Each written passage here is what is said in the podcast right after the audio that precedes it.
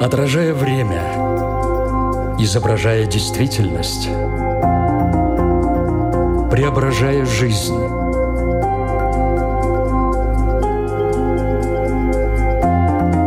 Форма выражения. Программа о том, как мы проявляем себя в этом мире –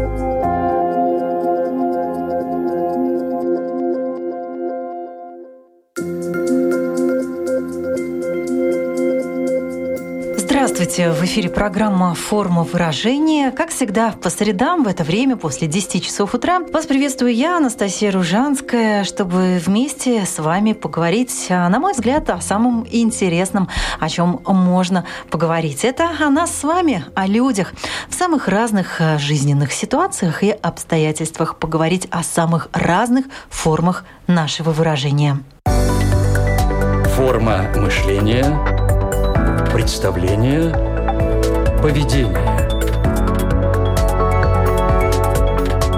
Программа «Форма выражения». И сегодня, дорогие друзья, мы вновь обратимся к теме взаимосвязи нашего внутреннего мира с внешним. А именно поговорим о том, как наше внутреннее состояние выражается на телесном уровне – психосоматика, о чем говорят с нами наши болезни. Так звучит тема нашей сегодняшней программы.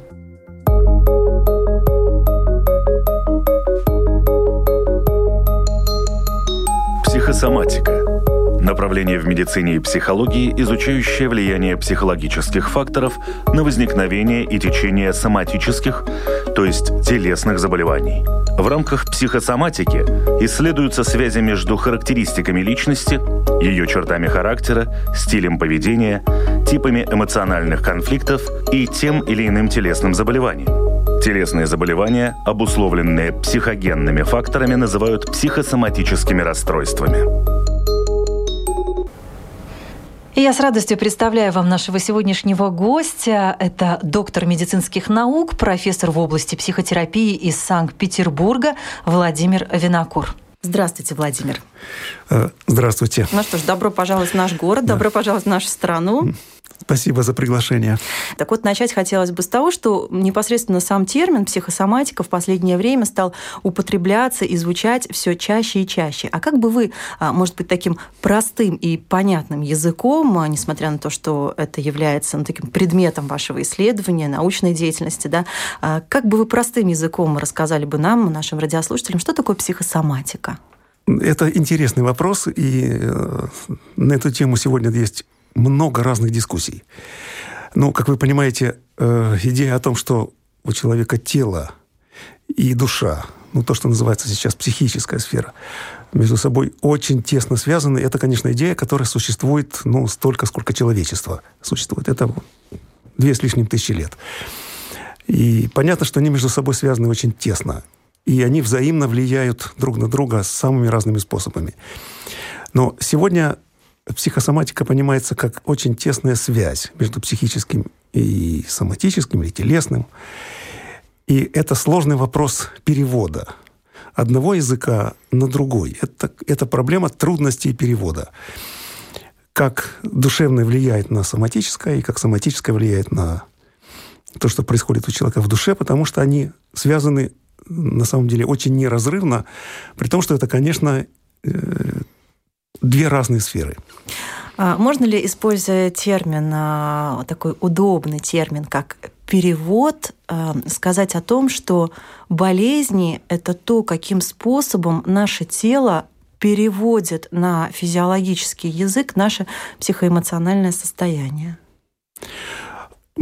Можно сказать, и на самом деле так бывает довольно часто, не всегда, но часто так бывает, когда человек телом разрешает различные психологические, ну, социально-психологические проблемы, конфликты, сложности. И так часто бывает, что душевная сфера эксплуатирует его тело для разрешения этих конфликтов. Чтобы вот. что-то сказать, да? Чтобы какой-то сигнал передать? Э, чтобы передать сигнал, да, действительно. Или для того, чтобы облегчить то напряжение, которое есть у человека в душевной сфере, для того, чтобы часть этих проблем разрешить на доступном им уровне. То есть получается, что как угу. только психологическая проблема трансформируется в физиологическую, она каким-то образом разрешается. То есть мы не, не можем говорить о проявлении болезни всегда со знаком минус. То есть получается для души это некое облегчение. Если у нас начинает болеть сердце после длительного стресса. Парадоксальным образом может быть облегчение парадоксальным образом, да, так может быть. И поэтому, если я в каких-нибудь отношениях значимых отношениях, чувствую себя не очень удовлетворенно, конфликтно, напряженно и так далее, иногда заболеть может быть удобным выходом. А все-таки вот самый такой, наверное, что ни на есть главный вопрос, который интересует а, простых обывателей, не специалистов а, в этой сфере, а каким же образом все-таки а, вот это наше психическое, то есть вот стрессы, обиды, неврозы, тревожность, что еще можно отнести вот эту область нашего психоэмоционального состояния, влияют на наше соматическое. То есть, э, также просто говоря, на наши походы к врачу. Как оно на физиологическом уровне происходит, вот, вот это влияние одно на другого? Ну, вот это самый хороший, самый сложный и э, самый... И самый любопытный вместе с тем для, Я бы сказал, бы, самый важный вопрос. Э, важно понимать, что когда у человека возникает э, какое-нибудь соматическое заболевание, то, которое сегодня мы понимаем как, или называем как психосоматическое, то на самом деле оно не психогенное, то есть оно происходит не от стрессов.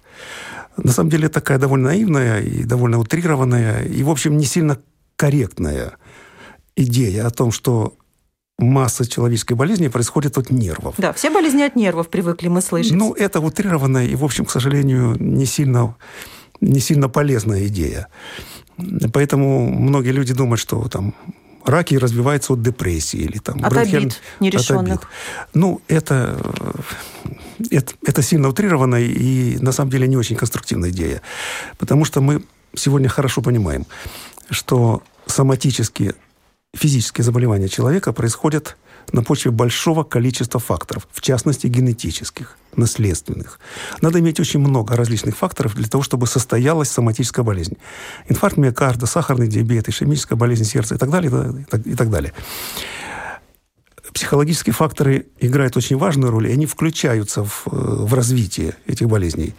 Но не надо думать, что они создают, запускают они часто предрасполагают к этому, они включаются. Хотя бы на уровне того процесса, который называется отношение к болезни. У человека может быть, например, генетически детерминированный ему сахарный диабет или рак. Это то, что связано с его наследственностью, то, что связано с его образом жизни, когда в его жизнь влетает много э, канцерогенных факторов – курение, характер профессиональной деятельности, образ питания, и так, образ жизни и так далее, и так далее, и так далее. И так, по существу, этот образ жизни его предрасполагает к тому, чтобы возникло какое-нибудь соматическое заболевание. Например, онкологическое, в частности. Но на фоне этого появляется много психологических факторов, которые могут предрасполагать к усилению, к развитию соматического расстройства, а могут не, наоборот. Например, есть такая вещь, как тип отношения к болезни или внутренняя картина болезни. Поясните, пожалуйста. Значит, каждый человек болеет по-человечески. У него всегда есть определенная, ну, поскольку мы под человеком понимаем личность, в данном случае мы понимаем его в социальном контексте.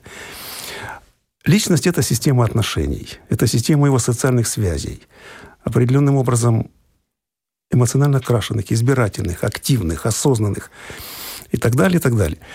И в этой системе отношений у него есть отношение к болезни. Он всегда что-то думает, он как-то переживает, он как-то себя ведет в отношении своего заболевания. Иногда конструктивно, а иногда не очень конструктивно, иногда, наоборот, разрушительно, в силу того, что личность так трансформирует свое отношение – а к, к болезни, заболев... может быть, еще даже не существующей, да? Просто к образу какой-то болезни есть как Ну, к страху болезнь, да? Или к тревоге по поводу. Может быть. Но тогда это будет просто такой определенный невротический комплекс. Это не психосоматическое, строго говоря, заболевание. То есть Но от того, него... что ты боишься рака, ты не можешь им заболеть, переводя, опять же, такой простой Можешь язык. и заболеть, если к этому будут предрасполагать определенные биологические причины. Там генетика, вот ну, просто то, что от, мы назвали. Просто от страха заболеть... Не заболеешь. Не заболеешь. Вот. Но чаще всего это возникает на почве определенного объективно существующего соматического заболевания. Но когда у человека появляется определенное внутреннее отношение к этому, то дальше с этим заболеванием может происходить много чего интересного. Иногда личность настолько конструктивна, что она может снижать интенсивность, и человек адаптируется к заболеванию, и часто даже, как ни странно, имея соматическое заболевание, он становится более активным, более работоспособным, более энергичным, более собранным, более успешным в самых разных аспектах. А иногда он становится наоборот. Даже при не очень выраженном заболевании он начинает вот то, что называется впадать в ипохондрические всякие реакции. И и от этого заболевание становится еще тяжелее, просто потому что оно так переживается. Вот это вот и есть связь его с э, психической, психического э, отношения к болезни, которая встраивается, естественно, и в социальную схему его отношений. Вот это его связь с миром. Вот это вот язык который нуждается в переводе. Почему же такое большое значение психосоматике придается? Если можно просто всем людям сказать, так, ребят, а, относитесь ко всему позитивно, что в последнее время, надо признать, многие и делают, и говорят Нет, идея, об этом. Идея да? не в том, что надо ко всему относиться позитивно. Идея в том, что ко всему нужно относиться реалистично. Потому что в данном случае это просто определенная утрата связи с реальностью будет. И любой нормальный врач или психолог, консультант, ну, в общем, любой специалист по психическому здоровью или любой медик должен выступать в этом смысле определенным менеджером по связям с реальностью. Надо помогать человеку прийти в контакт с реальностью, помочь ему понять, что заболевание есть, и оно накладывает определенные ограничения, оно предрасполагает к определенным требованиям. Но это то, с чем можно жить, с чем надо жить, и, возможно, даже еще и улучшить определенную адаптацию благодаря заболеванию. Так часто бывает. Возможности выражения, значение выражения, свобода выражения. Программа «Форма выражения». Но все-таки а какие наиболее распространенные заболевания а, связаны именно с психосоматикой? С психосоматикой связаны все заболевания. Абсолютно все? Абсолютно все. Вот просто абсолютно все. Если под психосоматикой понимать просто связь соматического какого-то дефекта и неизбежный вклад определенных психологических, ну, социально-психологических факторов. В этом смысле все заболевания, потому что человек всегда как-то связан со своим заболеванием. И если сегодня открыть, например, э, любой серьезный э, учебник психосоматической медицины. И вы открываете, читаете там оглавление, и там будет сахарный диабет, онкологические заболевания, аллергические, кожные, святое дело, да, и так далее, и так далее, и так далее. Но там заодно будет, например, вирусные инфекции. Это тоже психосоматика? И это тоже психосоматика. Туберкулез – это тоже психосоматика? Да. В, том, в том смысле, что это, конечно, развивается не от стрессов, это развивается не от прямых психологических таких интервенций в человека, а в том смысле, что человек может понижать свой иммунитет на, на фоне депрессий, угу. на фоне определенных психических пограничных расстройств и так далее, и так далее. Это будет означать, что заболевание возникает по своим биологическим объективным законам, ну, в частности, потому что оно инфекционное, но в связи с тем, какой будет эмоциональный статус у человека, вероятность заболеть будет выше или ниже. И это психосоматика. Потому что так же, как есть у человека биологический иммунитет, у него есть и психический иммунитет. Человек в зависимости от этого может быть более устойчив к разного рода стрессам, а может быть менее устойчив. Это такая же модель иммунитета. Ну, поскольку сейчас тема психосоматики довольно да. популярна, можно найти э, немало различной информации, в которой, как мы, кстати, уже сегодня немножко упомянули, а, буквально таблицы э, приводятся, что, значит, там насморк – это вот злился, это... значит, онкология – это обиды нерешенные и, и так далее по списку. Да. Вот насколько это, ну, может Думаю, быть связано дум... с реальностью? Думаю, что не насколько. Не насколько. Есть просто иллюзия легких, простых объяснений. Это такая ловушка простых объяснений, которые на самом деле имеют очень мало связи с реальностью. Но легкие объяснения теми хороши, что они позволяют немножко успокоиться и что-то такое самим себе сказать. Но это не имеет отношения к, к действительности. Вы задаете на самом деле важный вопрос. Почему так много внимания и почему так э, утрированно обсуждается. Потому что мы сегодня, вот прошло 15 минут буквально от начала интервью, и мы, в общем-то, казалось бы, все, э, все понятно про психосоматику. Э, будь спокоен, относись э, спокойно к различного рода заболеваниям, поддерживай свой иммунитет, и, и, и будет тебе счастье. То есть все, Фраза... точка. Но, видимо, не все так просто с этой все, темой. Все далеко не так просто. Да. Фраза «будь спокоен» иногда в определенном контексте означает «не живи». В каких-то ситуациях вам не надо быть спокойным, в каких-то ситуациях вам нельзя быть спокойным. И если вы хотите выжить, значит, надо будет мобилизовать и психическую энергию, и соматически это все обеспечить, для того, чтобы выполнить какое-то действие и выбраться из той ситуации, в которой вы, например, э, сейчас находитесь.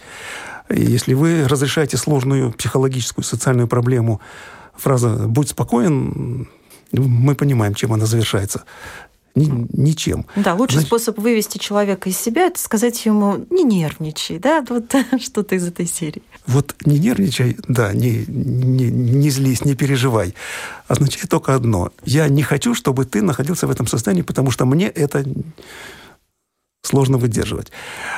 Поэтому напряжение – это любое напряжение на психическом и на соматическом уровне. Это залог адаптации, залог выживания человека – Иначе он просто не сможет...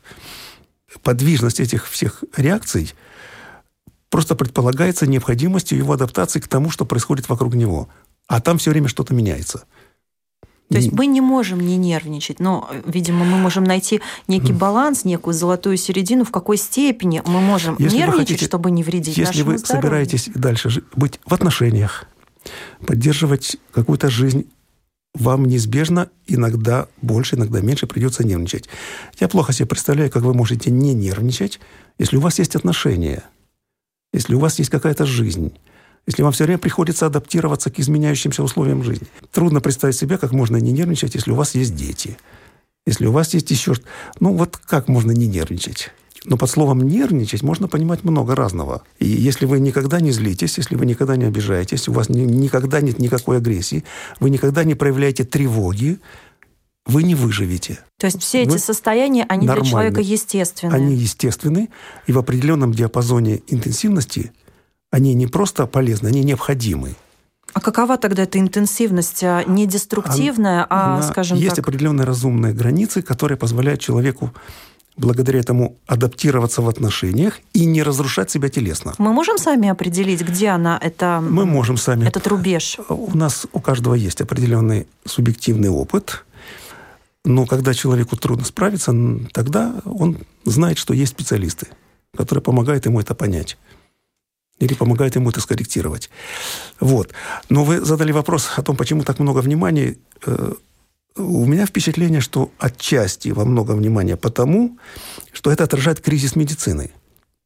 Когда медицина не очень хорошо понимает, что происходит у человека с разного рода соматическими болезнями и не знает, что с этим делать. Потому что надо что-то предпринять не просто лечить ишемическую болезнь, диабет, бронхиальную астму, там, кожную и так далее, а нужно еще как-то контакт с этим человеком налаживать. И вот когда врач не очень хорошо это понимает, но появляется этикетка. Это психосоматическое расстройство, тогда к психотерапевту. Ну, это, это отражение кризиса той медицины, которая в последнее время, ну, в которой мы живем, в которой мы существуем. И это определенная работа. Уметь выслушать пациента, ну, в условиях, когда у тебя мало времени, надо еще там разобраться с кучей бумаг и так далее, и так далее. Вот хочется иногда его отправить подальше – и так далее. И вот в этом смысле есть хорошая метафора у Паккарда о том, что и таких пациентов становится все больше, и они напоминают ситуацию медицинских сирот. Это такой медицинский сирота. Хорошая метафора, Это да. пациент, который ходит по врачам. Очень часто он мучится. Он, естественно, страдает от своих переживаний и нигде не находит понимания. И иногда это длится мало сказать годами, иногда это длится веками. Ну, так условно говоря, с таким пациентом. И пока, наконец, он не попадает к врачу, который иногда может спокойно остановиться и начать с ним по-человечески беседовать. Потому что у этого пациента его, помимо объективных расстройств, есть еще какая-то речь, которая выражается таким заболеванием. Она адресована в отношения. И очень часто человек соматическим симптомом эксплуатирует то неблагополучие, которое происходит у него в душе. Можно ли сказать простыми словами, что угу. как только пациента с неким недугом, с некой болезнью находит врача не только компетентного, но и способного по-человечески выслушать и понять, Способ... то лечение да. может пройти гораздо быстрее и эффективнее? Безусловно, да. Безусловно. И очень часто такой пациент имеет еще очень много шансов не только быть понятым, поддержанным, э, но он еще может избежать изрядной доли медицинской агрессии на пациента. Потому что то, что сегодня происходит в медицине, очень часто это агрессия. Пациента нагружают медикаментозными лечениями, дополнительные обследования, очень часто такие довольно нелегкие, ну, я уже не говорю дорогостоящие и так далее, и так далее. Но очень часто нагрузка пациента дополнительным лечением – это тоже не безобидное дело. И очень часто он мучается от осложнений больше, чем от основного заболевания. В этом смысле вот это такая медицинская, медикаментозная агрессия на пациента. А иногда с ним нужно просто спокойно вдумчиво, эмпатийно, сочувственно беседовать. Этого он очень часто ждет, и, к сожалению, очень часто этого он не находит. Возможности выражения. Значение выражения. Свобода выражения. Программа «Форма выражения». В одном интервью, вот я как раз перед эфиром слушала, вы сказали, что а, психосоматическая, э, психосоматическая болезнь, расстройство номер один, то есть болезнь, которая связана с психосоматикой, это сахарный диабет. Вот мне, например, непонятно, каким сигналом является сахарный диабет. Что, что сигнализирует сахарный диабет относительно нашего, вот, что у нас там внутри такое, почему мы начинаем болеть сахарным диабетом? Прежде всего мы начинаем болеть, потому что к этому предрасполагает генетика. Ну, это то, о чем мы уже сегодня да, говорили. Да, да, и это, к сожалению, надо, ну, это надо понимать. Если у человека э, ну, сахарный диабет, как вы понимаете, он бывает разных типов, разных клинических форм. Э, но если э, у человека один из родителей болел сахарным диабетом, то вероятность, вероятность заболеть составляет почти 50%, а если оба родителя, то тогда 75%. Значит, это очень высокая предрасположенность. Дальше будет много зависеть от того, какой образ жизни, насколько он регулирует свой характер питания, насколько он разрушает его или не разрушает своим стилем. Это будет во многом связано с личностью. Если здесь прямое сообщение э, каких-нибудь его психологических э, предпосылок, Напрямую нет. Хотя, хотя э, сегодня довольно хорошо понятна ассоциация, высокая ассоциация, то есть связь сахарного диабета и депрессии, например. Депрессии. Но депрессия – это то, что сильно предрасполагает к, на таком психосоматическом уровне к тому, чтобы сахарный диабет начинал прогрессировать все более и более интенсивно. А каким образом депрессия влияет на возникновение этого отклонения? Депрессия влияет на биологическом уровне. Раз. То есть депрессия – это не просто плохое настроение – это не просто уныние, это не просто ограничение сфер интересов, это не просто апатия, это не просто... Депрессия очень мощно включает биологические механизмы. То есть там на уровне биохимии происходят на уровне биохимии. изменения. Депрессия – это биологически очень такой интенсивный процесс. В частности, усиливающий нарушение обмена углеводов в организме. То есть там есть много чего, но в частности вот это. Но депрессия предрасполагает еще и за счет того, что появляется апатия, появляется меланхолический стиль настроения, появляется пессимизм, который не... Э, это обязательно, обязательная часть депрессии. Снижение самооценки и так далее, и так далее. Много чего, что снижает так называемый комплайенс. Сотрудничество пациентов выпол... с медициной в отношении выполнения медикаментозных назначений. Значит, выполнение этих всех назначений становится гораздо менее конструктив... корректным. Пациент перестает их выполнять в той степени, в которой должен выполнять. Вот как депрессия повлияет на то, что потечет. Значит, дальше, если человек поддерживает такой корректный образ жизни, ведь сахарный диабет – это образ жизни, и тогда с ним можно жить довольно долго. Но появляется депрессия, и которая биологически начинает усиливать, но которая еще и на психологическом уровне начинает создавать кучу барьеров к тому, чтобы человек выполнял разумные рекомендации по профилактике, ограничение курения, алкоголь, правильный образ питания, соблюдение режима, выполнение этих назначений и так далее, и так далее. Он не делает этого. Ну, соответственно, заболевание становится гораздо более в этом смысле тяжелым. Как много врачей сегодня действительно берут во внимание психосоматические причины возникновения болезней? Ну, сложно сказать, как много. Но многие это делают, многие, к сожалению, не делают. И во многом это отражает, отражает то, что медицина постепенно, постепенно, это, собственно, происходит во всем мире так, везде так происходит, медицина постепенно теряет пациента. Теряет пациента как, как личность, как человека. Медицина в этом смысле, к сожалению, движется в такую сторону дегуманизации. Поэтому появление все более и более тонких механизмов обследования – МРТ, появляются там всякие разные возможности биохимических анализов, когда можно пациенту за 5 минут взять каплю крови и 50 анализов тут же.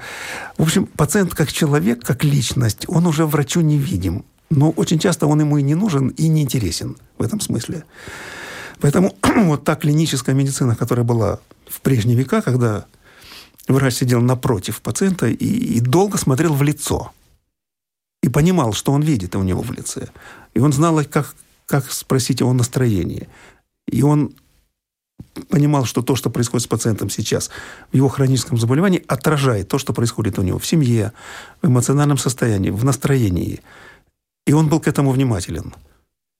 Для этого Нет. нужно врачу обладать э, какими-то специальными знаниями, чтобы вот так вот просто поговорить? Нужно, нужно врачей готовить в этом смысле. Или, конечно. может быть, это интуитивно даже может происходить, как на уровне человеческого общения. Мы когда с друзьями общаемся, нам друг рассказал, что что-то не ладится в жизни. Мы говорим, ну, конечно, дружок, у тебя это... поэтому и голова болит все время, и при ну, этом не имея ну. медицинского образования, правда же?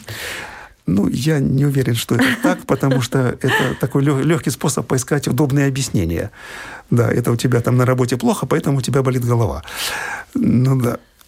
Ну, иногда это так, а очень часто это и не совсем так. Но вы спрашиваете про то, что надо ли врачам. Ну, хорошо бы, конечно. Хорошо бы, стоило бы. И это все-таки такая неизбежная часть очень человеческой медицины. Ну, такой гуманистически ориентированной, адресованной человеку.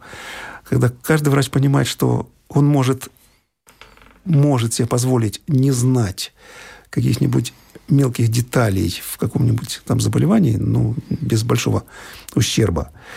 Но лучше бы научиться смотреть так целостно на, на, на пациента. Ну, то, что называется интегративно. Вот это и будет по-человечески. Вот, э, вот когда-то у у Ганса Селье, ну, человека, который нам описал эту теорию стрессов с биологическими всякими сложностями, была эта метафора о том, что нужно помочь врачу подниматься над всем этим пространством, которое у пациента есть. Иногда он может отдельные детали где-нибудь чуть-чуть потерять, но зато он видит всю картину в целом. И вот это может быть, вот это может быть очень важно. Тогда он может понимать, что многие процессы, которые простекают у пациента на соматическом, на психологическом уровне, на, на социальном уровне, они очень связаны. И там можно не заниматься поисками причинно-следственных связей. Вот то, что вы предлагаете, да? Это потому, что у меня стресс там, а у меня там стресс потому, что то-то. И дальше я начинаю находить виновных. Э, стресс, как мы понимаем, это же не, не событие. Это переживание. Причем, как мы выяснили сегодня, достаточно mm. естественное для жизни человека. Для жизни, естественно, да. Если у вас в жизни нет стрессов, то вы не живете. Проверяйте, есть ли у вас пульс. Да. Периодически проверяйте. Угу. Вот. Поэтому жить без стрессов это как-то Я даже плохо понимаю, как, как это бывает. Вот. Значит, это не про прямую причинно-следственную связь, но это про вопрос отношения. А, часто можно подумать над тем, что почему там, у этого человека больше стрессов. Ну, возможно, потому что это характер его личностного реагирования. Это такая личность, которая эти стрессы создает себе. Иногда просто их даже провоцирует, иногда еще что-то.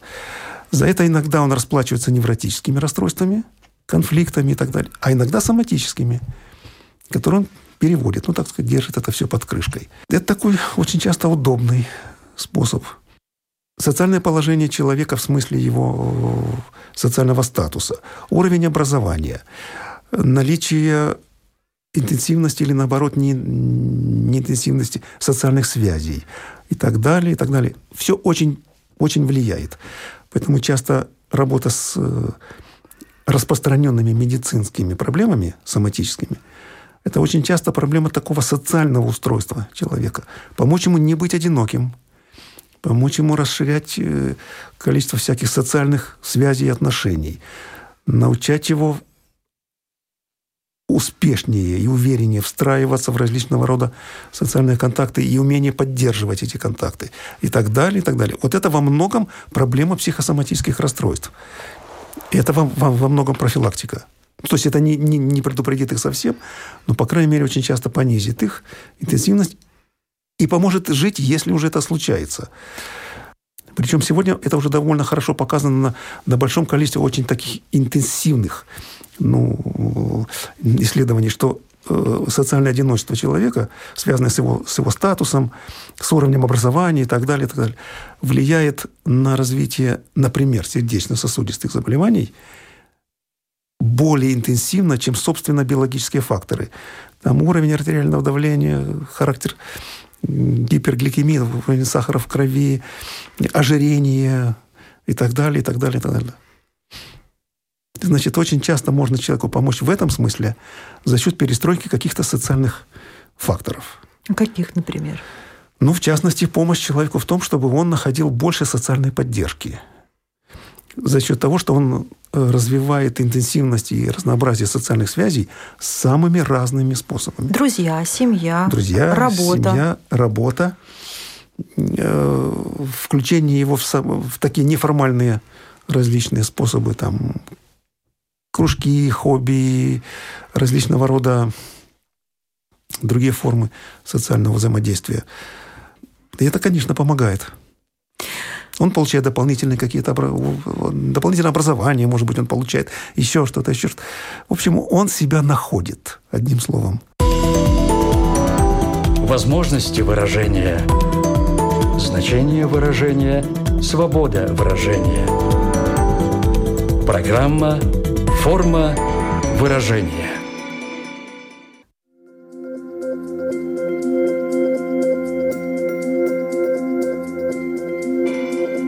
Завершении нашей программы, а, в финале у нас такая традиция есть в нашей передаче. Мы всегда нашим, наших гостей просим дать нашим радиослушателям а, такое домашнее задание. И поэтому у вас тоже, Владимир Александрович, а, я хочу спросить, вот есть ли какой-то рецепт, некое домашнее задание, которое вы могли бы дать нашим радиослушателям в области психосоматики, как каждый из нас может наиболее эффективно и экологично по отношению к себе, вот, э, может быть, э, подружить свое психическое э, с соматическим, свою душу с телом? Для начала лучше бы подумать о том, что надо стать более внимательными к себе, надо всеми способами развивать в себе чувство уверенности в том, что вы сможете справиться с гораздо большим количеством проблем, чем вам кажется. Чем, чем вам кажется. Если вы почувствуете, что вам нужна чья-то помощь, поддержка и так далее, то это тоже признак уверенного отношения – ну что ж, спасибо вам большое за эту беседу нашим радиослушателям. Я хочу еще раз напомнить, а, что сегодня мы говорили о психосоматике. Темой нашей программы а, сегодня звучало так, о чем говорят с нами наши болезни. А в гостях у нас сегодня был доктор медицинских наук, профессор в области психотерапии, гость из Санкт-Петербурга Владимир Винокур. Спасибо вам, всего доброго. Спасибо и вам. Всего доброго.